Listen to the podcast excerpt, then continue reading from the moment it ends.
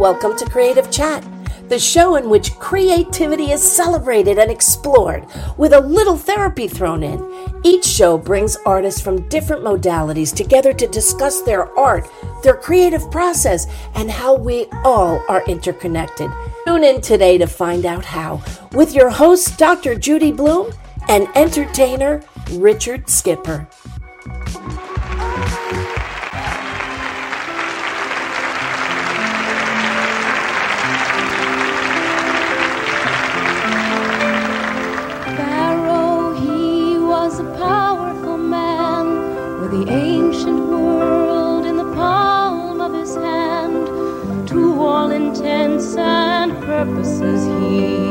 Was Egypt with a capital E. Whatever he did, he was showered with praise. If he cracked a joke, then you chortled for days. No one had rights or a vote but the king. In fact, you might say he was fairly right wing. When Pharaoh's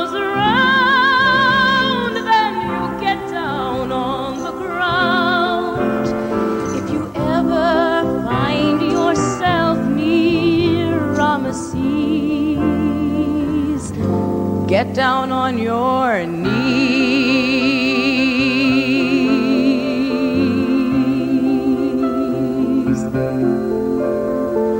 Down at the other end of the scale, Joseph is still doing time in jail.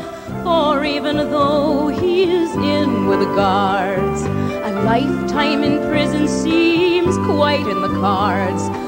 My analysis of the position is right, at the end of the tunnel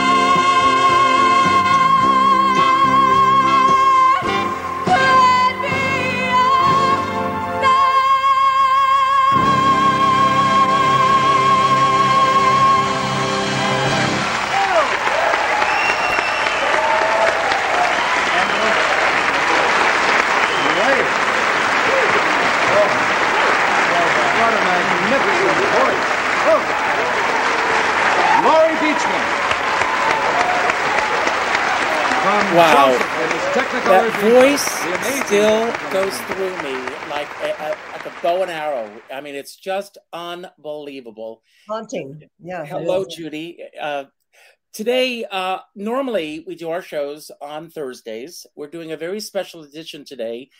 It was 25 years ago today that Laurie Beechman passed on. Mm. And just a few days ago, uh, my assistant Rosa Puzo called me because it was brought to our attention about this documentary on uh, Laurie Beechman, which we're going to celebrate today.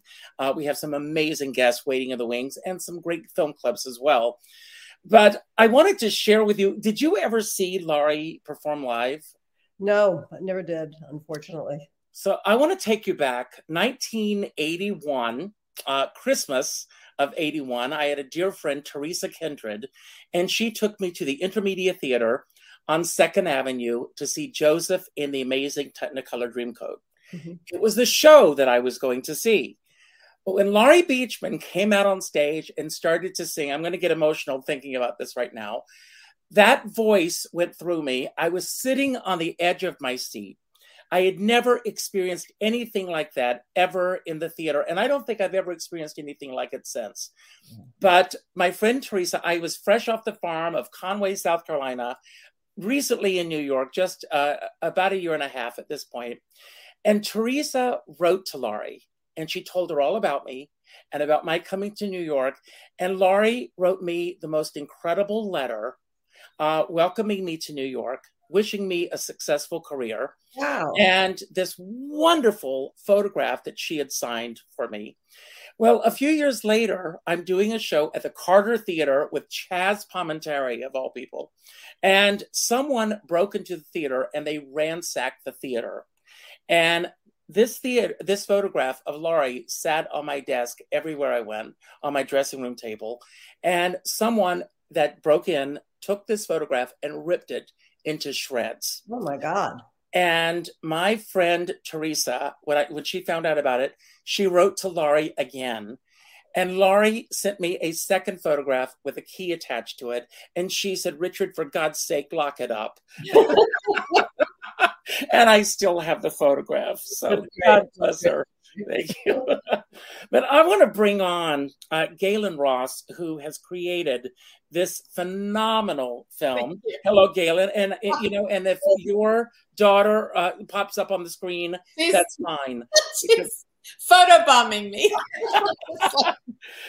Laurie would have it no other way. Yeah. That's way.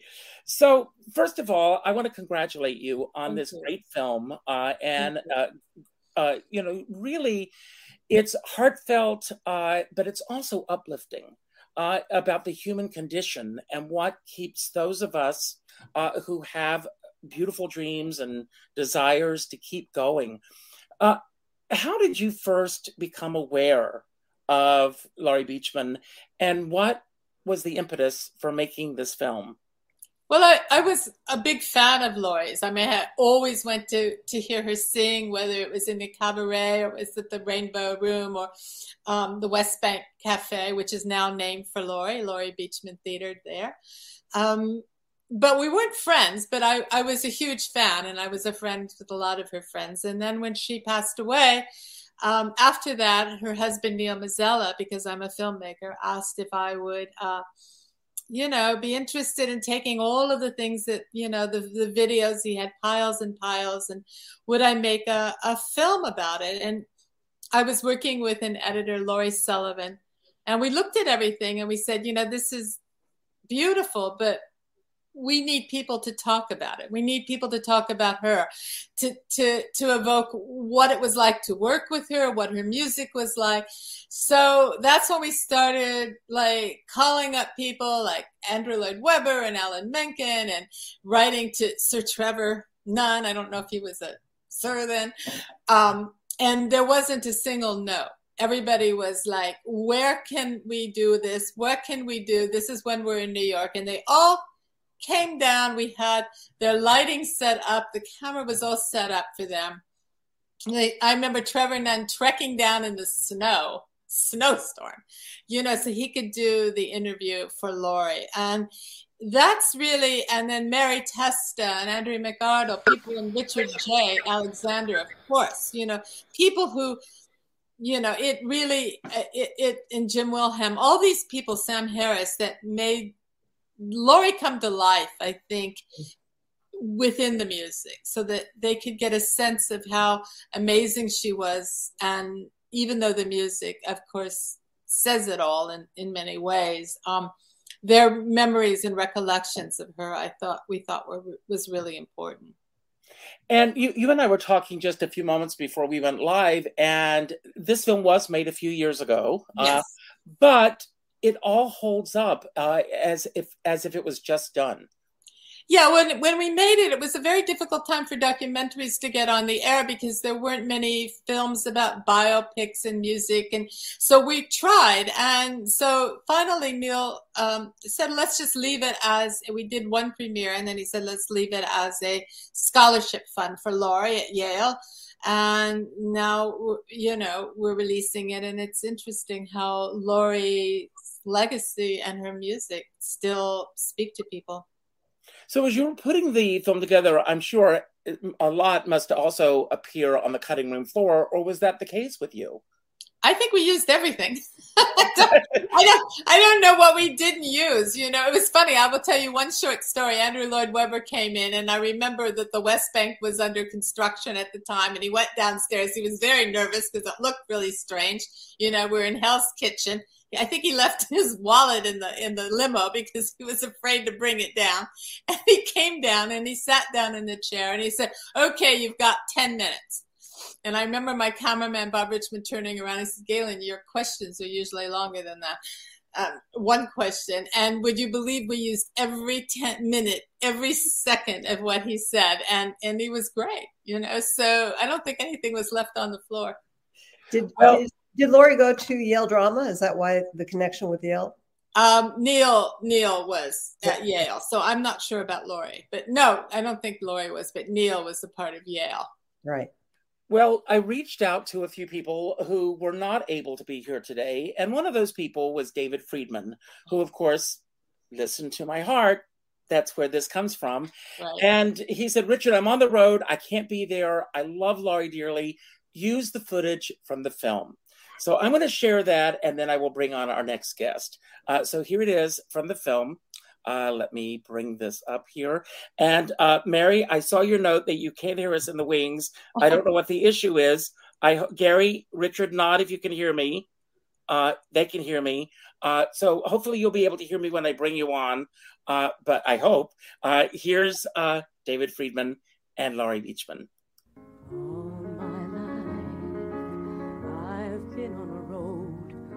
going one way toward one dream. The road would wind, and down it I would go, always searching, never finding. But even in my darkest hour, I always knew that someday, somehow, the road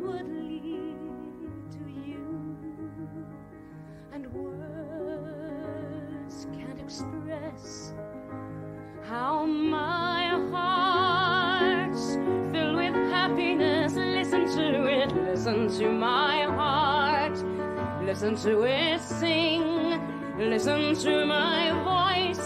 It wants to tell you everything. Listen to my song, listen to it soar. I've waited all these years for this one moment. I'm not waiting anymore. Listen to my In 1990, she released her first album, a riveting collection of Broadway anthems and new songs. The title cut, Listen to My Heart, was written especially for her by the album's producer, her old friend and colleague, David Friedman.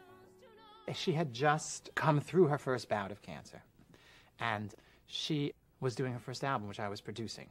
It's interesting the input of a great singer. I, I had uh, written it, and it's a song that builds and builds and builds, and it went, uh, it went, and you're here, and you're listening, you're listening, listen to my heart. Listen, that's the way I wrote it. And Laurie said, I, I need something like that kind of lifts there. Can you give me? And it ends up here, and you're listening, you're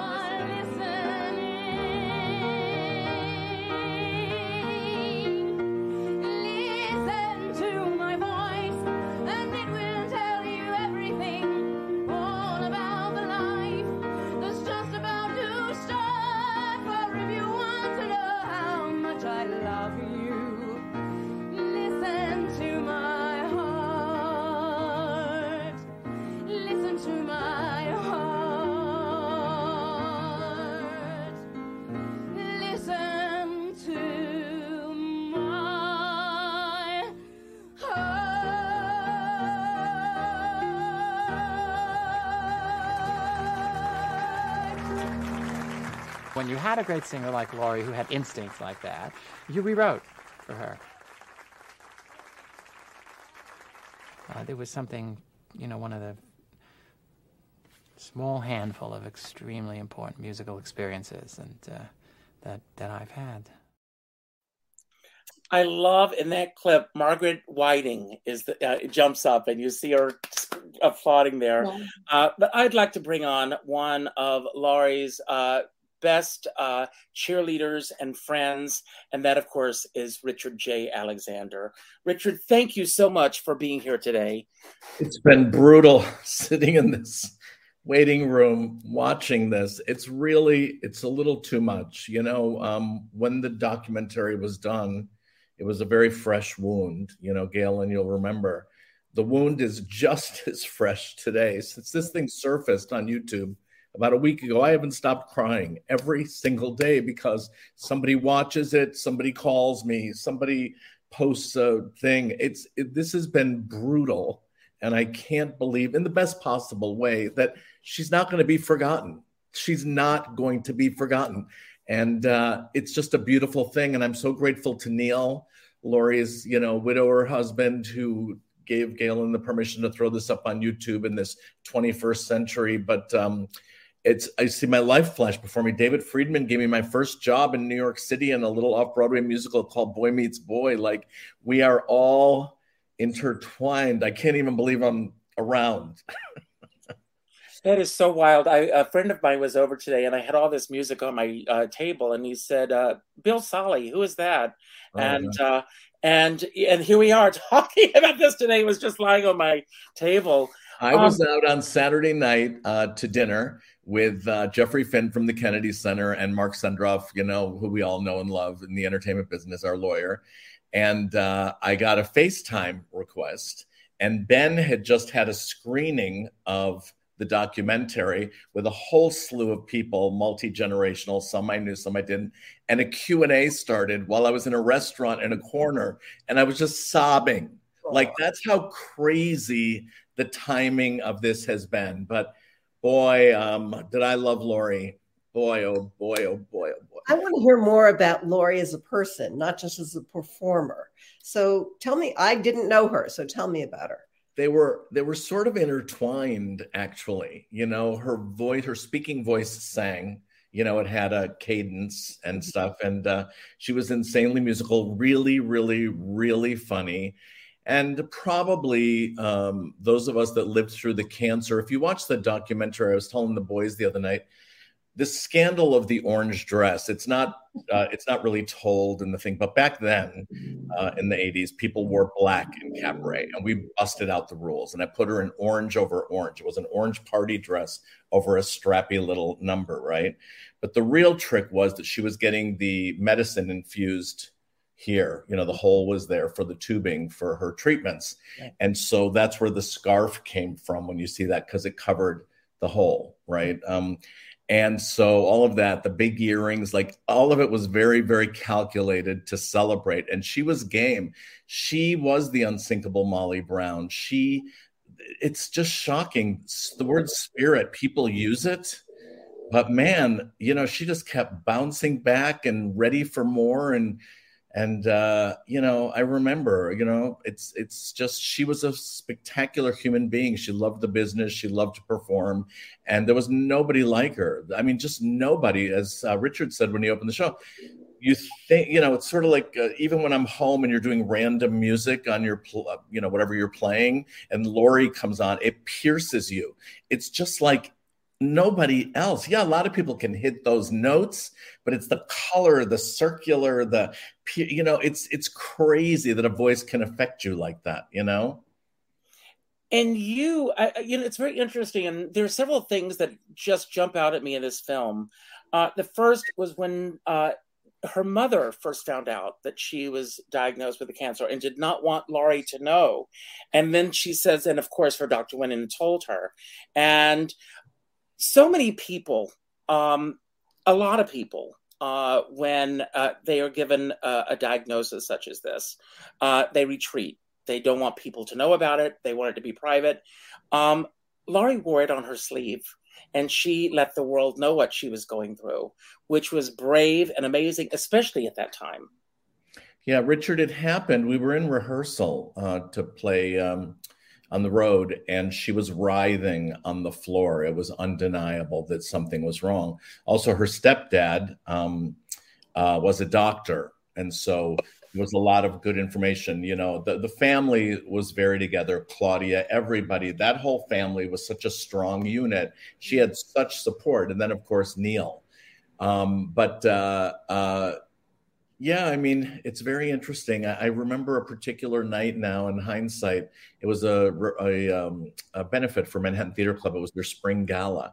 And the three singers were Laurie Beechman, Nancy LaMott, and Mary Cleere Haran, and they're all gone. Mm. Wow. You know, and Nancy also had the fate of cancer. You know, um, Mary got hit by a car, you know, riding a bicycle. It, but it's crazy. But, you know, just uh, I don't know, like singers and tragedy and life and information and lyrics and living and life is always a part of it. Something about the life force and and grabbing on and what you bring to lyrics is uh, is something. If you look at all the great women of jazz, you know, I don't know, I'm, absolutely. I'm, you know, I'm I'm hallucinating right now. If you want to know the truth, this whole thing has spun my world out.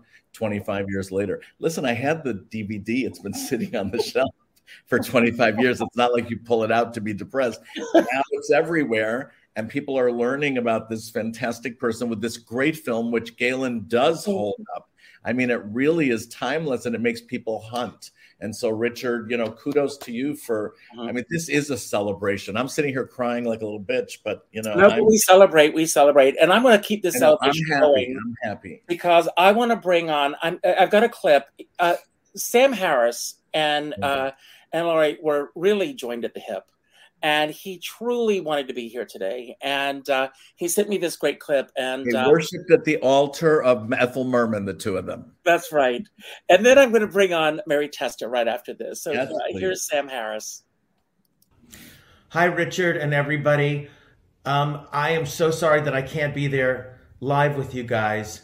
Uh, time change and all that stuff. Uh, but I couldn't miss this opportunity to talk about my dear Laurie. I don't think I can say anything about her talent that hasn't been said in this documentary and among you guys today. She was otherworldly. She was literally an angel on this earth with that gift. And not just the voice, but all that was behind it. Something extraordinary about Laurie was uh, the first time she had cancer, the way it informed her work she was never into self pity at all, but she let it inform her work. She had more understanding of humanity. It was there were deeper resources. And I can definitely say that of all the people I've worked with in my long career, Laurie is by far my vocal musical soulmate. We when we sang together, something magical happened and we would interweave and not even know exactly what we did. It was extraordinary. Um, speaking of how she let her her uh, circumstances inform her. We were doing a benefit together, I think, with Richard J. Alexander in uh, Florida, and we were doing a sound check. And you know, sound check, you're not really performing so much as getting the sound, but it was st- still what she brought was still inescapable. And there were these two girls. I think they might have been from a Saigon company. Um, anyway, they were sitting and gabbing, talking, talking, talking, and Laurie was up and I just turned to them and I said, You need to be quiet. You're going to learn more in the next three minutes than you have in your entire life. And that was true. What else can I say very uh, quickly? Um, a memory I have when Laurie was really at the end, it might have been the day before she died, or maybe even the day of. And she was hallucinating and she was pretty out and laying on the sofa. And I was holding her hand and sitting there and stroking her hair, and she did this. You're too short for that gesture. And then went back. Um, even in the end, all about Eve, she was still uh, making me laugh and making me love her. I'll, I'll close on this. When we were doing uh, our show at Rainbow and Stars, we did a press a press uh, photo session. Here are a few. Look lovely. Lovely, aren't we, darling? Lovely. Oh, oh, What is that? That exact that is the shot that Al Franken was canceled for, but Laurie seems to be enjoying it. Um, anyway, I'm sorry I couldn't be there in person. I love you guys for celebrating my dear, dear friend. Bye bye. How do you turn this off? I just love him so much. Oh, thank you so much, Sam. Uh, and hello, Mary. Hi, hi, everybody. Mary. I'm so glad you're here. Uh, Mary, do you remember the first time that you heard this voice? I had heard Laurie, you know, several times, but the first time we worked together um, fairly late. Uh, I became Laurie, Laurie and I became very close friends, but fairly late. I think she had just finished her second round of cancer when we became friends. We did a show at um, the uh, McCarter Theater together, and I don't even remember the name of it, but we became really close friends. And she was just magical. Always, the thing about Laurie was the unlimited joy that she had when she performed. Um, and my and one of my favorite memories, I'm a little scattered uh, all over the place because it is really affecting, is being in the car with Laurie, um, driving when she would call Neil, her husband, and they called each other Mooney. And I love that so much. She'd always call Neil when she, uh, she'd drive me out to her house and, and she would talk to Neil and they would call each other Mooney. And I just love that so much. Wow. I know that's not a performance memory. You know but- why Mooney? Why Mooney? Yes, because they were they were so in love and they were from honeymoon. So they were from their honeymoon. They he they became Mooney to each other, which I loved. I just I love loved. that. That's wonderful. Um, we were uh, Richard uh, said that the uh, DVD sat on his shelf for a long time. Um, was it the same with you? When was the last time that you saw the documentary? I actually just watched it uh, recently. No, I had seen it originally, and then I didn't see it for a long time because it wasn't really available, and I don't have a copy of it. Um, so then I once once you asked me to do this, I was like, I'm going to watch this again, and I just had such a wonderful time. I also thought I sounded really dumb on it, but um, you know, you're always critical of yourself. But um, The it just was- it just is so wonderful to see Laurie, you know, just, it just was wonderful to see Laurie again and that little face. And also, after she had her second, I think it was after she had the second round of chemo, or it might have been the third, her hair came back curly. And she was always like, "Look at my hair. I'm, I'm, I'm, uh, re- I'm, I'm, uh, you know, I'm just like you. I'm curly hair." Her hair came back curly for some reason. She's just an amazing talent, and uh, I mean, when was the and an amazing friend an amazing friend very deep very love i have uh, things of hers that neil gave me after she died that i cherish Oh, like I said, I mean, a complete stranger. She didn't know me from Adam. To twice to send me this picture and to you know, and to even put a note on there to lock it up at her uh, was just an amazing thing. And I was so moved by this. And of course, when she passed on, uh, even though I mean, and God bless all of you who knew her personally, I didn't have that luxury. Uh, but it, it affected me on such a deep level Yeah. when she passed away. So I can't even imagine what you were all feeling at that moment. i can't imagine what she would have done you know that the the beauty and the and the brilliance that she would have done had she been still been here and the roles she would have played and the stuff she would have sang it would be tremendous Well, be- before we bring our next guest on, Richard, I want to talk. You know, you really were instrumental on getting her back on the stage and everything.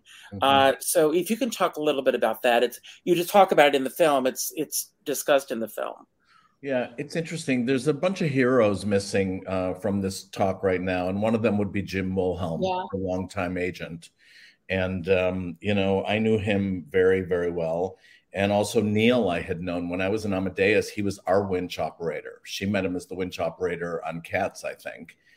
Um, and so uh, they were very much heroes. Um, when the whole cancer thing went down, you know, there were sort of rules at Les Mis, you know, where I would put somebody on the road for a little while, then bring them to New York, you know, because there were like 11 companies. And I said to her, and I said to Jim at the time, and I say this in the film, I promise you, get through this. I'll bring you right to Broadway. No road, no nothing.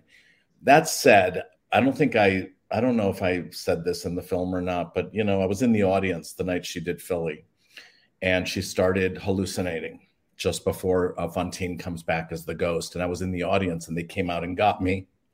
This is a little hair raising. And you go back and there's Laurie in the hospital gown.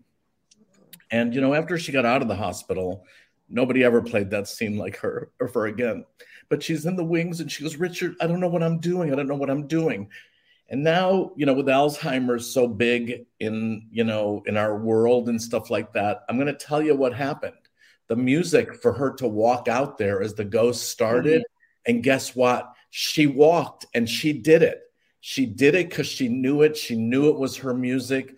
It, it, was just an amazing, amazing thing. And we got through it. And it was temporary. It was balances of drugs and stuff like that. And then she got back on the right combination. But, you know, we were confronted with things at these times. You know, if you look at AIDS, if you look at this period of time we were in, you know, I was dealing with actors who, you know, we're taking, you know, AZT and it stopped the cords from vib- vib- vibrating equally. And so like we were faced so many horrifying things in the 80s and we lost so many people. I know, Mary, I'm with you. Like, I can't take it.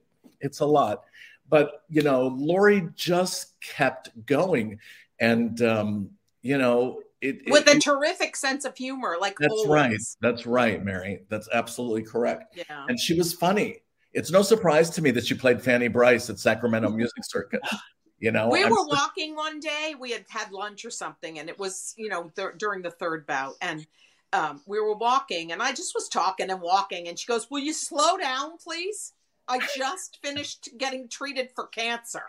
slow down." Because I was like walking yeah. way ahead of her, holding no holding no prisoners. That's a great story. No, that is no, very very Laurie Beechman. Yes. Yes. Well, I, I want go ahead, go ahead. No, I was just thinking of. I mean, this is very weird, and I don't know if it's, but it sounds so much like what you're saying about Laurie. But usually, when I make a film, I dream when I'm editing, especially, I dream about it every night. It's like you know, it's just endless. It's like, um, what did I do? What I didn't do, and I never ever had a dream during the making of the film of Laurie wow. until till we said, This is the fine cut. We're locked. We're done. This is it. And that night, I swear to you, I had this dream. I'm on a Broadway stage. I'm sitting on this bed. I don't know if it's Fantine's bed. And uh, Laurie comes over and she says, What took you so long? Just like that. Was like, oh my God. It was the weirdest thing that that yeah. was that sounded visitation like that was a visitation Yes, but you know richard back to your question you know besides the act and all that bringing her back to les mis i was so fortunate because the position i was in as executive producer and associate director i had trevor and john behind me and i had cameron behind me that is tremendous power to have under your wings where you can make a promise like that and know you can deliver it. Do you know what I'm saying? Mm-hmm. It's beyond casting director. Mm-hmm. And of course, Johnson and Liff were our brilliant casting directors. And, you know, them and Adelaide Lorino, they all brought Laurie to my attention. And that's how these famous friendships are. You it's you're at war. You know, Broadway's like a bad high school hallway sometimes. You just want to get home from work without getting slammed into a locker. You know, it's a very small bit of real estate and it can be brutal. But as Jim said, you know, they were afraid she wasn't going to work again. And so the fact that she put it on, and he he always called me a hero. He said at the funeral that I was a man of my word, but I wouldn't have been able to give my word if it wasn't for Cameron and Trevor and John letting me really take hold of that show for all those years. Do you know what I mean? I was the last word because I was here in America and everybody else was in England, you know, but that was tremendous love and power, but they stood behind it 1 billion percent. And that's why I'm so glad they're in the film. And all the people that are supposed to be there are there. And then, you know, if we flash forward to after when I was asked to a meeting at Jim Wilhelm's office, it was Neil and Jim and me. And Neil asked me to do the memorial service. You know, Mary, were you at that at the Winter Garden? I couldn't go. I was out of town. I can't remember what I was doing, but I wasn't able to go. Right. This is another story that I treasure because it's not in the film, but Neil uh, wanted me to put it together. And of course, a lot of people wanted to be in it. A lot of people wanted to show off. A lot of people wanted to sing. There's only one problem nobody sings like Laurie. So guess what? Nobody's singing. Okay.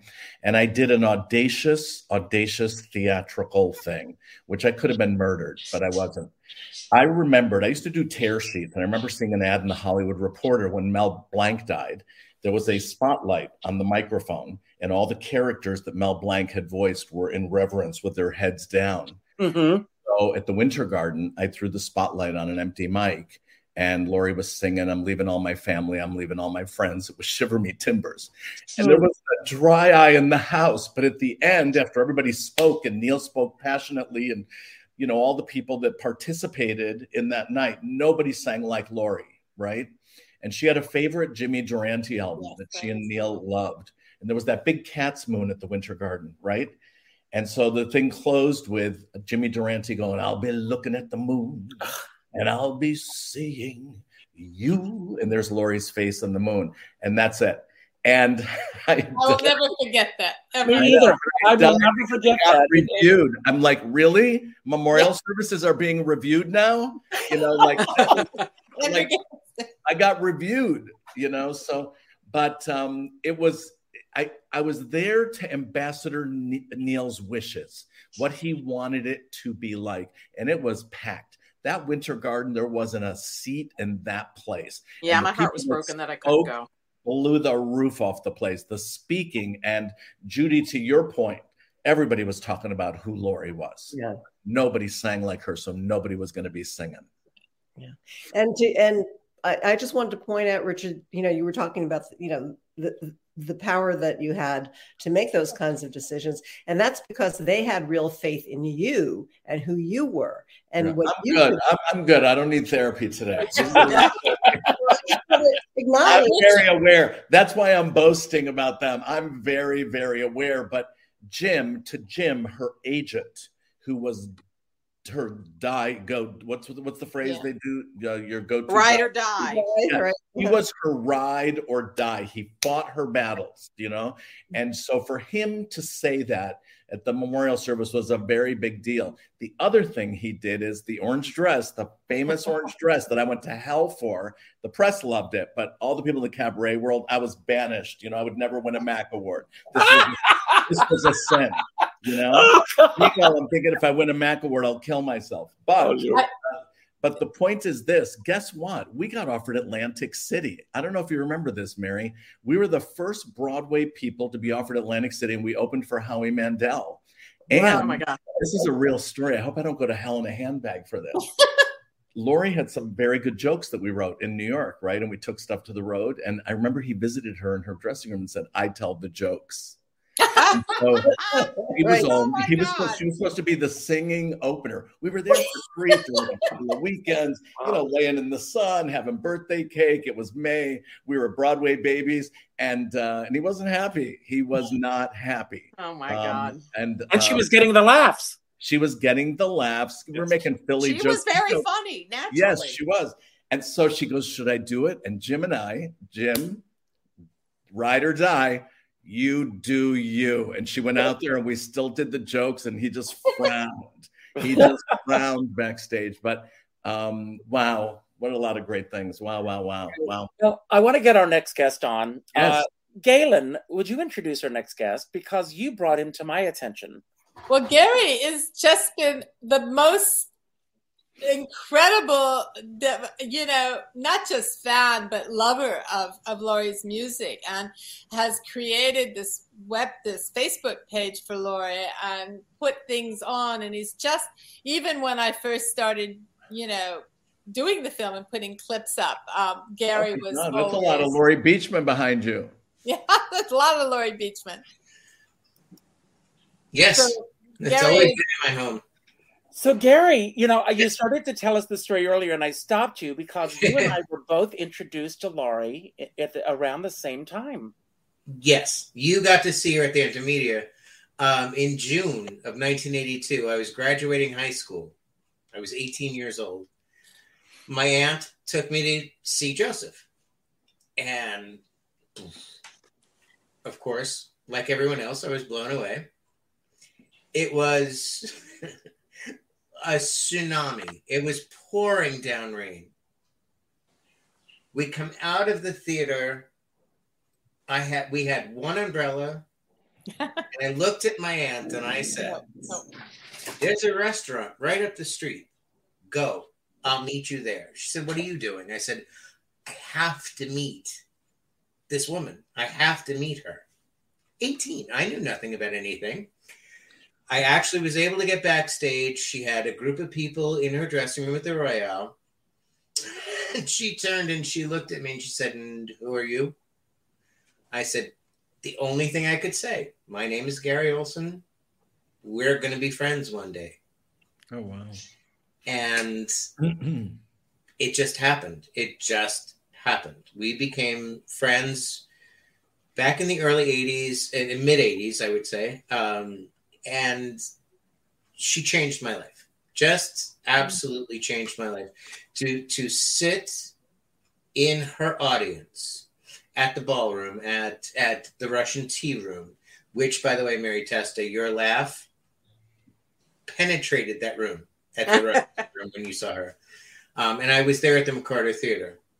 Oh, you were okay. I was, I I don't was. remember the name of the show. Do you? I know it, it, it escaped me. There were too many things going on that I was like, God. I'm nuts. I wanted to comment on, but yes, um, no. But I, I mean, I have the playbill and uh, the the program and everything from it. But um, and it was right before her birthday when I got to see her at the McCarter, and I brought her a 45 of um, Party Lights, the original 1965, because she recorded that on her rock album.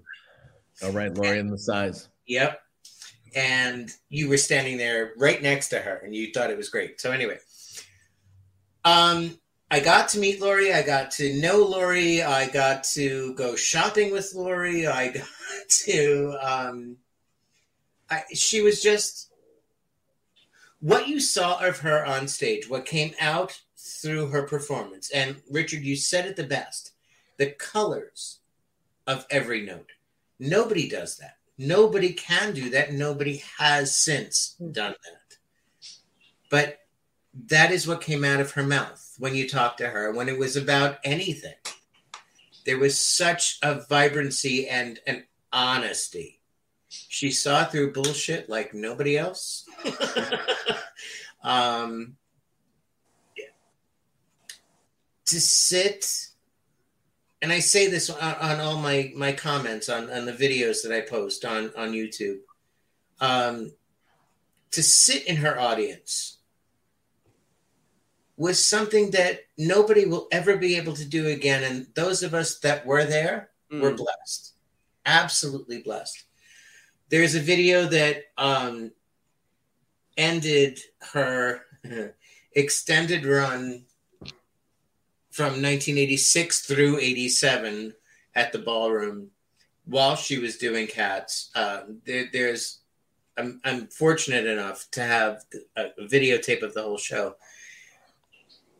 The last number when the curtain comes down i cleaned up i fixed i remastered the audio like i did with everything i post. But i've kept that I haven't posted it. I haven't put it anywhere until today. Wow. And Uh-uh. it, Gaylen, what did you think? Uh, you're you're muted. Great, Uh, muted. Jim. Time to keep the dog from barking. Yes. Um, I, I, if I had known about it, it would have been in the film. It's such an amazing. What song is it, Gary? Remind us. It's called When the Curtain Comes Down. Oh, okay. And I know kind of morbid title for today, but when you Oh, watch it's this beautiful. performance, And was it from was it from that show she'd done, the Henry Krieger with the no, uh, no, no. This is this Is it is the Bobby before that. Darin? Is that the Bobby before Darin song? Or it was written just for the show? It wasn't. I don't know where the song came from. I asked David Friedman today, earlier today, where the song, who wrote the song, and he hasn't gotten back to me yet. But But you posted it today on the internet? I did. I posted it today on my Where do YouTube we find channel, it? Where do we find it? uh, on Laurie Beechman YouTube. Okay. Wow. Yeah. That's where I'm Um, going. I have a minute we're Laurie done. Beechman- I have a Laurie Beechman Facebook page that I've had for 10, 15 years. Oh, I know you. You're very good about keeping up and posting stuff. Mary, Well, I had a web- go ahead. I had a website. I had a, a, a wonderful website that I created uh, 15 years ago, I guess. Um, I went to, to, I had an idea, I had a concept because I always promised Laurie that I would always make sure everybody knew her. I always shared anything that she's done with anyone I knew. And I remember sitting in her dressing room, cat to human, in 1986, and um, she no, no 87, and she was talking about that about being remembered, and I said, I, I do everything I can, and I promise you, I always will. After she passed, and I was there that day at the Winter Garden. That Oh, it's unbelievable. Oh my god, that Loni Ackerman's Oh, Loni. Yeah. speech is what has stayed with me all these years. You can't do sales calls on the phone. They're going to know your voice. I never forget that story, ever. but I created, I went to, to Claudia, to, to Claudia Beechman, to, to Laurie's sister, and I had this whole big proposal and I showed her what I wanted to do. And I created a website that I'm very proud of. I was very, very proud of, and I, I a lot of people came to it, and it was wonderful. Um, it's I gone now, but Yeah, what I would just add, you know, I wanted to say is that, you know, there's a piece in the film um, where Sam, it's the section with singing with Sam. Yes. Um, that's when Sam says, you know, Laurie says she never won. Her biggest fear was being erased. And Being I, erased. And I think that this um, this kind of thing and, and having the documentary and the YouTube, the music up there and um, you know, having people start to play Laurie again. I think it's, um, you know, put her, uh, you know, on the standards. I mean, Well, this is she's never stopped playing here. I have a Okay. question. Uh, can I just for- wait? May, may I just? May I just? I enough about me. I don't care. Everything that has happened within the last two and a half weeks since Gaylen released this on Valentine's Day, the entire universe, I agree. and we know who, is pulling those strings has made all of this happen and nobody nobody will ever forget who she is you haven't been erased, Laurie. absolutely not and i will till i die i will make sure Wow. Um, my question one. for any of you is: Do you know when, where, and how uh, the Laurie Beechman Theater came to be? The Laurie Beechman Theater. Steve Olsen did it. I don't know. Steve. but Steve Olsen dedicated it when they renovated it again. I don't remember what year it was, but right. It was also Steve is, the is very good friends with Neil and Lou Black, and um, and Yes. they decided that um, and and other people, but they decide Mark Mark Linn-Baker. They decided That's that that was the appropriate thing to do, and And I think the what night we opened it, Mary, I think I think we did. People performed, and I think we raised money for a scholarship fund, right? For uh, yes, absolutely, University yeah. Mm-hmm. of Cincinnati because of Jim. That was my recollection when we were all there that night to launch it. It's funny That's when I go to the West Bank Cafe, and if you go to the bathroom at the back, when you come back to your table and you just look down that stairway, it's lit up with the hat, Yeah. Laurie Beechman Yeah. Theater, and it Exactly. just kills me every time. It just I know. kills me. And it's a beautiful room. It's a jewel. It's a lovely room, yeah. It's Yeah. my it's my preferred room actually. Yeah. what's wonderful is I've been, you know, getting comments on the YouTube channel too. You know, people leaving comments like, "Oh, now I know what the Laurie Beechman Theater means." Oh, they're like, Yes. so excited. Yeah, beautiful I live in Palm Okay. Springs and people didn't know there was a Dinah Shore. Somebody stabbed me. or, working, or working with Barbara Streisand, they'll go like this. Oh, Mrs. Focker sings. I'm like, really? I need to Oh get no! like they don't know. Mary, I wanted to ask you a question. Mary Testa, the singer. So you know, I'm pretty musical. Richard, you're musical. Mary's a full-on performer. For me, like even watching that opening footage today, I just started sobbing. Mary, am I nuts? Or as we hear Laurie um, throttle into the rising notes, you know how it is when we go to shows, we don't know if the person's going to make it, right? But then Yeah. Laurie not only makes it, but has above and beyond. Do you find the same thing? I mean, it's beyond thrilling, right? Am I nuts? Absolutely i watched that um and i had never seen that actually and Uh-huh. when she hit the first high note I, I literally it was like ah and i was so glad that the song went there a number of times to, Yeah. to just keep hearing it But you know, a yeah lot it of was times, uh, yeah. Mary, I have a comment for you. yes Come on in Come on in with here your with show. your show at the McCarter.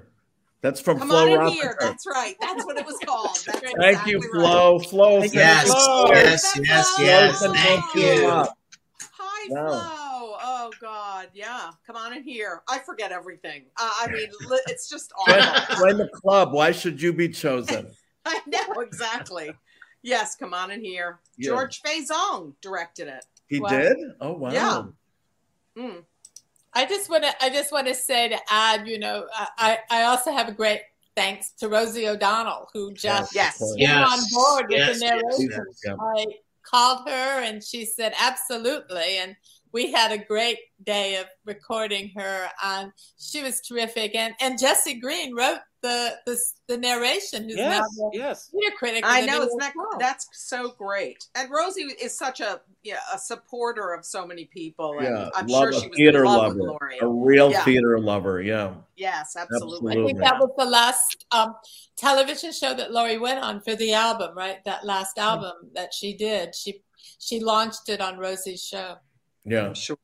I have a question. That was, you. I Uh, think, one of the first. But there was a local access show, a, a religious show, um, that I have no idea how I found this thing, Yeah. but I saw it when it aired um, on cable. And Father, God, Yeah. I, I can't remember his name, but I have my videos I posted from it. And she got to sit and talk about faith and talk about her um, her hope and her life.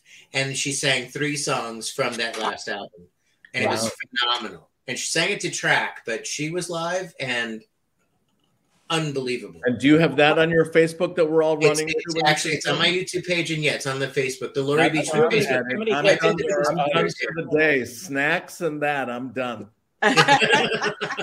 Gary, Mary, and Richard, a question for all of you. Uh, and this really blew my mind, and it stood out in the film when I watched this. When she had this fear of being forgotten, um, how deep was that fear?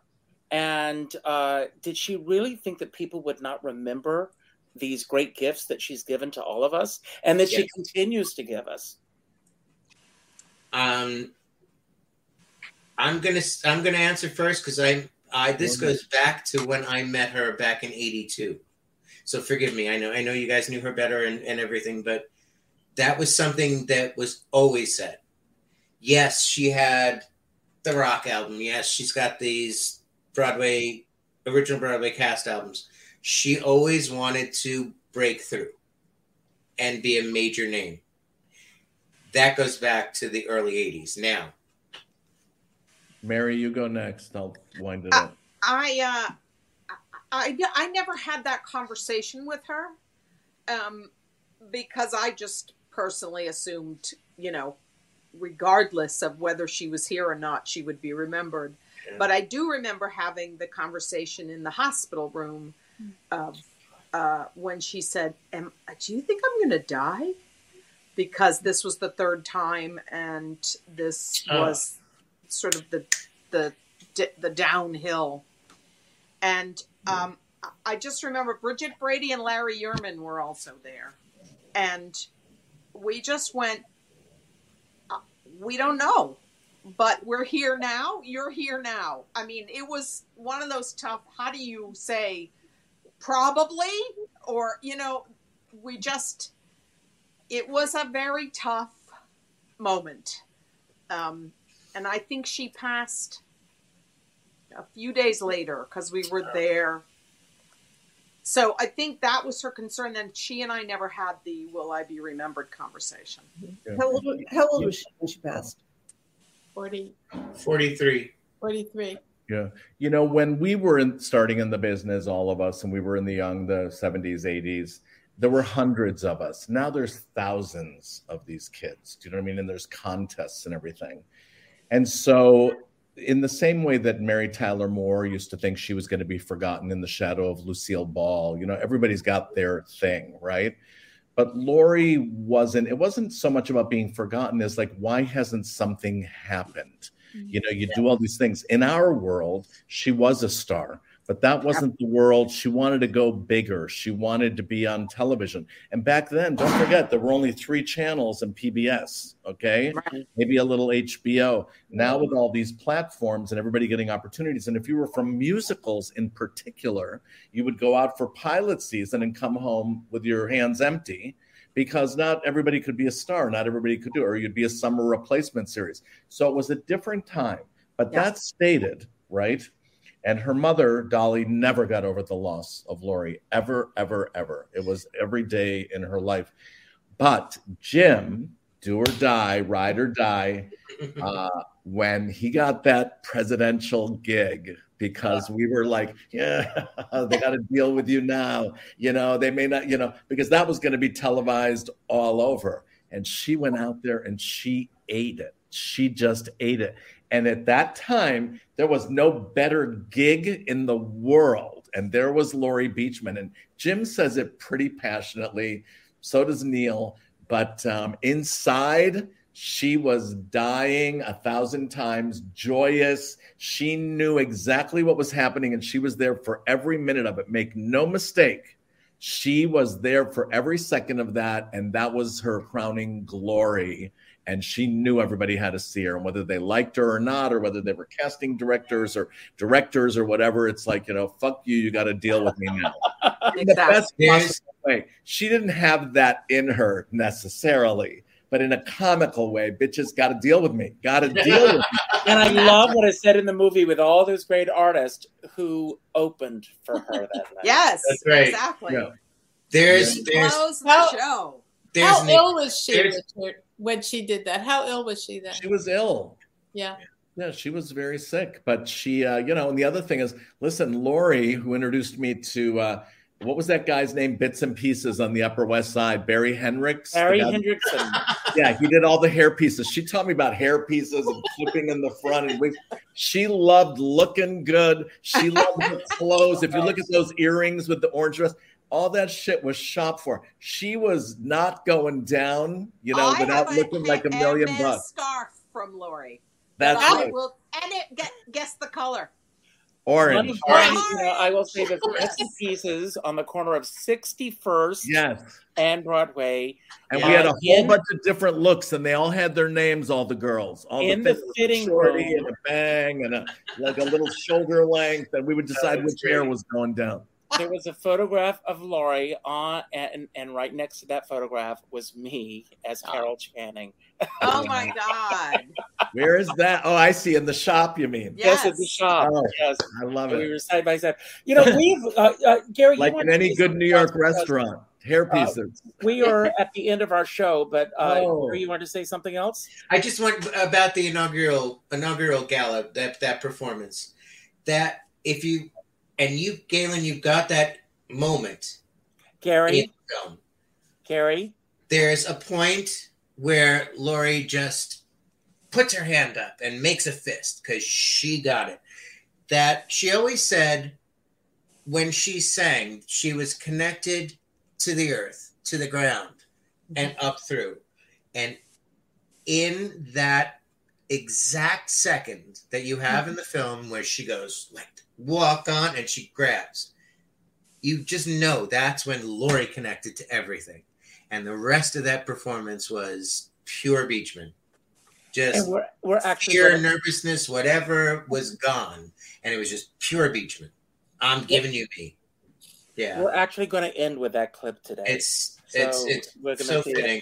Uh, before uh, we end, um, I am going to give each of you a chance to have your final word. Um, and uh, I'm going to give my closing remarks. And then, Judi, I'd like to turn it over to you next. Uh, then, uh, Gaylen, uh, then uh, Gary, uh, Gaylen, Mary, and Richard, I'd like you to have the final word. And then we're actually going to have uh, Laurie having the final word today. I think that's fitting and appropriate. Um, we all can continue the celebration of Laurie Beechman by uh, watching these clips on YouTube, uh, getting her CDs. She will not be forgotten. Never. Uh, speak to your friends about Laurie Beechman. And if they don't know who she is, uh, buy her CDs and treat them to this glorious voice. Uh, they will thank you because I, I hear her voice in this house. It's on my playlist. I hear her every single day. Uh, she pops up, and I just, we are all blessed. I always say thank you for the gifts that you've given to the world and the gifts that you will continue to give. Uh, and this show, when I started doing these shows, it's all about celebrating artists and their body of worth. And what a body of worth that she left for all of us, both on and off stage. Uh, and I always end every show by telling everyone to go out and do something nice for somebody else without expecting anything in return. Pick up the phone and call someone that you haven't spoken to in a while and let them know how they make a difference in your life. So many people are rushing to post something after someone passes on, and it's very important that we take the time to do so while they're here to hear it. And a lot of people may not know how they are making a difference in your life. So just pick up the phone and call one person and let them know that. Uh, I also uh, have read that we're all in the same storm, but we're in different size boats. Some are in canoes, some are in yachts, some are in rafts, some are on kayaks, some are pushing, like Barbara Streisand, they're pushing tugboats up the stream. it doesn't matter what size boat you're on, as long as you have a skipper by your side.